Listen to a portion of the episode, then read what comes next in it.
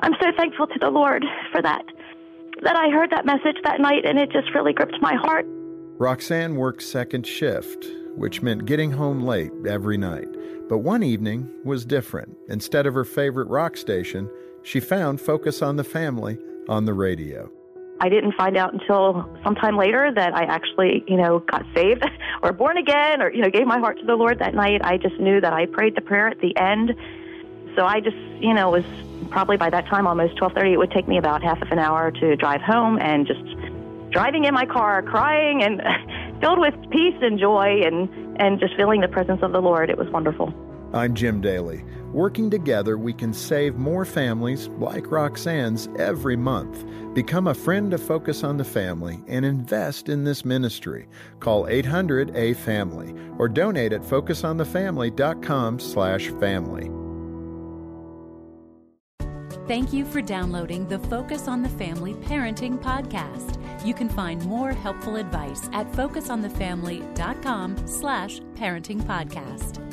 So picture this. Someone asks, Are you mad? And you yell, or sort of yell, No, I'm not mad. And you fold your arms and just kind of turn away.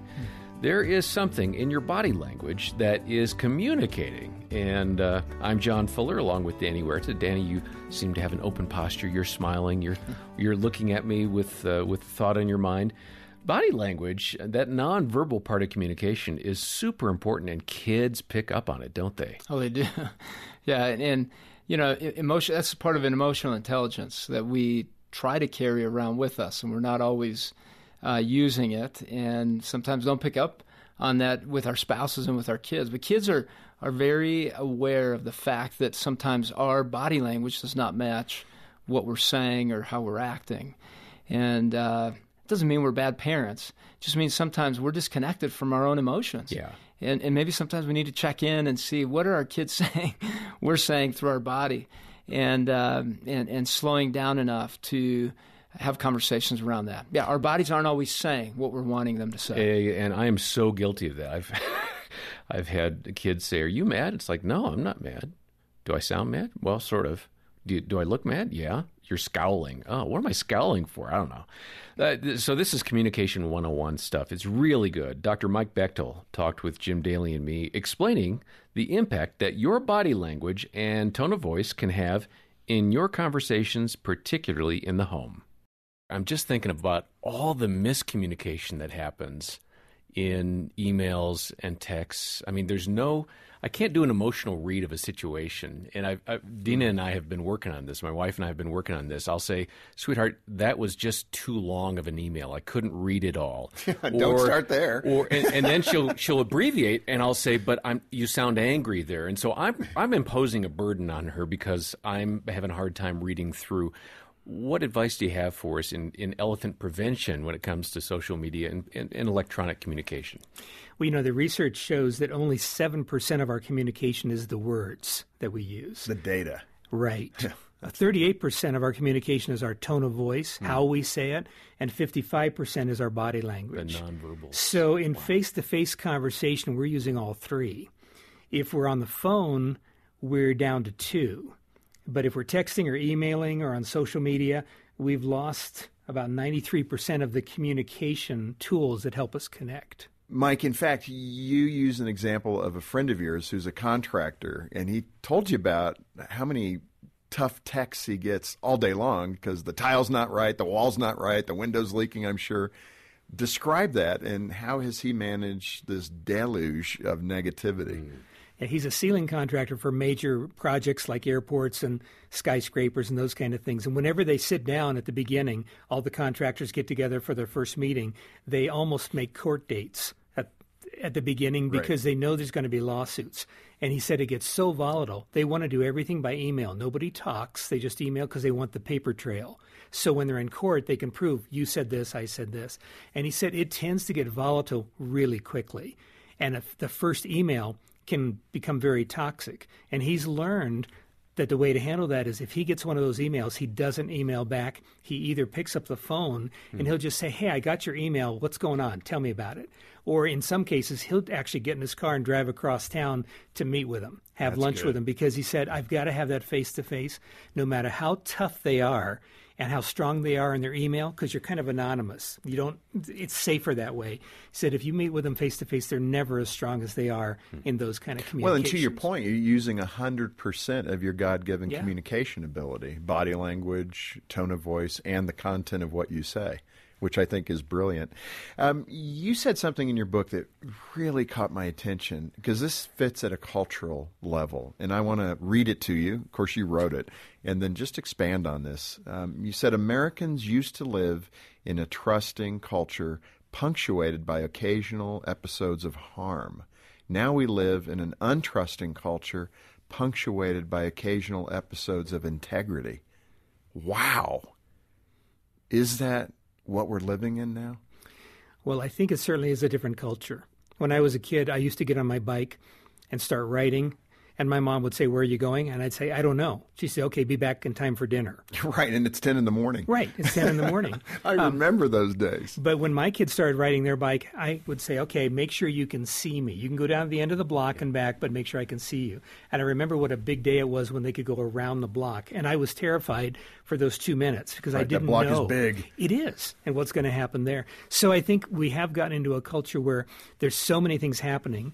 And it may not even be how much is happening, but what we see on the news magnifies what is happening. So it, it's disproportionately terrorizing. Where does this go when that breakdown of trust is occurring at that level, at a national level, where people are lacking trust? We're not doing much institutionally to build trust. I mean, what do we as Christians do in this environment?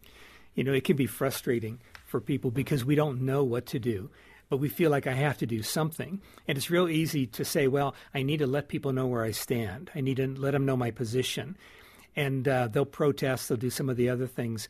But in 1 Peter 2, I think it starts in about verse 11, um, especially in verse 12, it says there's two things you do in society when you are in a hostile society. It says basically you live a godly life. And secondly, you treat people with respect, including the emperor. Right. The, so the, the leaders, the other people, to be able to have conversations. And the problem with the protests and some of the other things is it's we're taking sides, we're just talking, but what could I really do that would make a difference as a believer?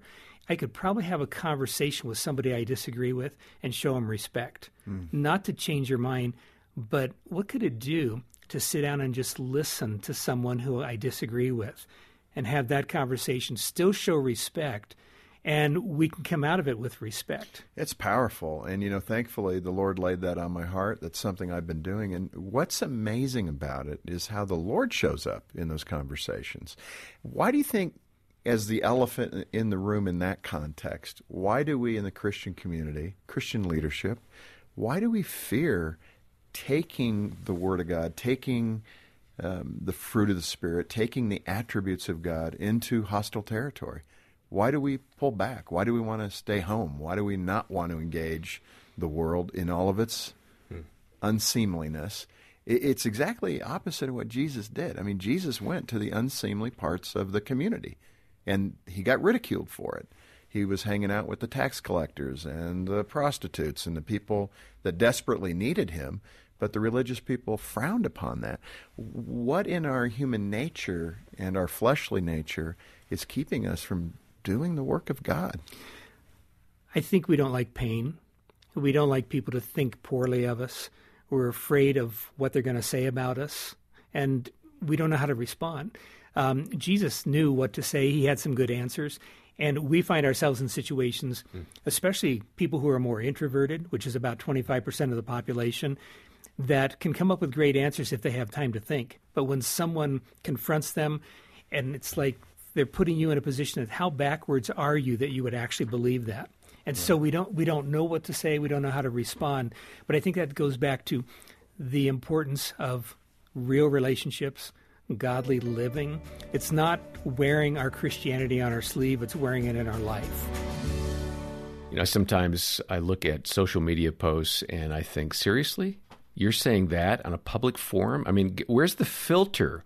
You are just unloading in a public way, and it's just not good for you to do that. I think that's a little bit of what Dr. Bechtle was getting at that um, we kind of hide behind the technology and think that the social media platform is going to somehow make it easier for people to hear us when we dump or we, we say something really, you know, um, uh, provocative. How do we help our kids, Danny, understand that social media and what they post is kind of like infinite? It doesn't. It has a long shelf life, and it could dog them down the road. The reality is, as teens and and and even preteens, we're not thinking that far ahead. okay. So it is so Yeah. hard. I mean, this is prime for disaster for a teenager. I, John, you and I would have been right there with a lot of teenagers saying impulsive things on social media, which is what makes it so popular. You can have your impulsive rant on social media and feel pretty good after it, not thinking about the consequence Yeah. that can come out. So I think as parents, what we can talk about is the way kids are wired in their brain. As a teenager, you're more impulsive. You don't think that far ahead, and things can come back and, and get you. And you could do a rant, and then later on it comes back to, to get you. Or you could think it through and maybe say in, in more calculated ways what you're trying to say and live out the, the faith that you have within your heart it's going to be up to you. Hmm. And the idea is could here.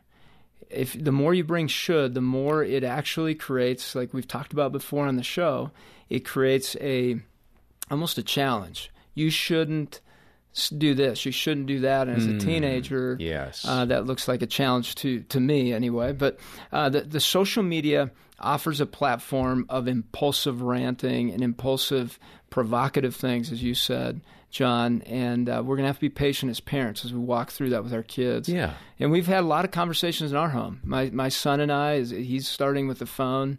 At 16 now, we, we do have a contract, and we, we we press the reset button now already. Hey, how much time are you spending on there? But what are you saying? What's the content Yeah. of what you're saying and what you're receiving from others, and why? It's a great conversations. They're not going to be perfect. I remember one of my daughters just unloaded on us, her parents, on Facebook when she, she was like 15 and a half, and mm-hmm. she just dumped on us. And I, I had to pull her aside and say, it's not the place for that stuff. Okay, don't don't don't, do that. Okay, you Yeah, can talk to that. us personally, but don't do that. And now she's actually a very encouraging person. When I see her social posts, she's affirming people. She's using the gift of words really well.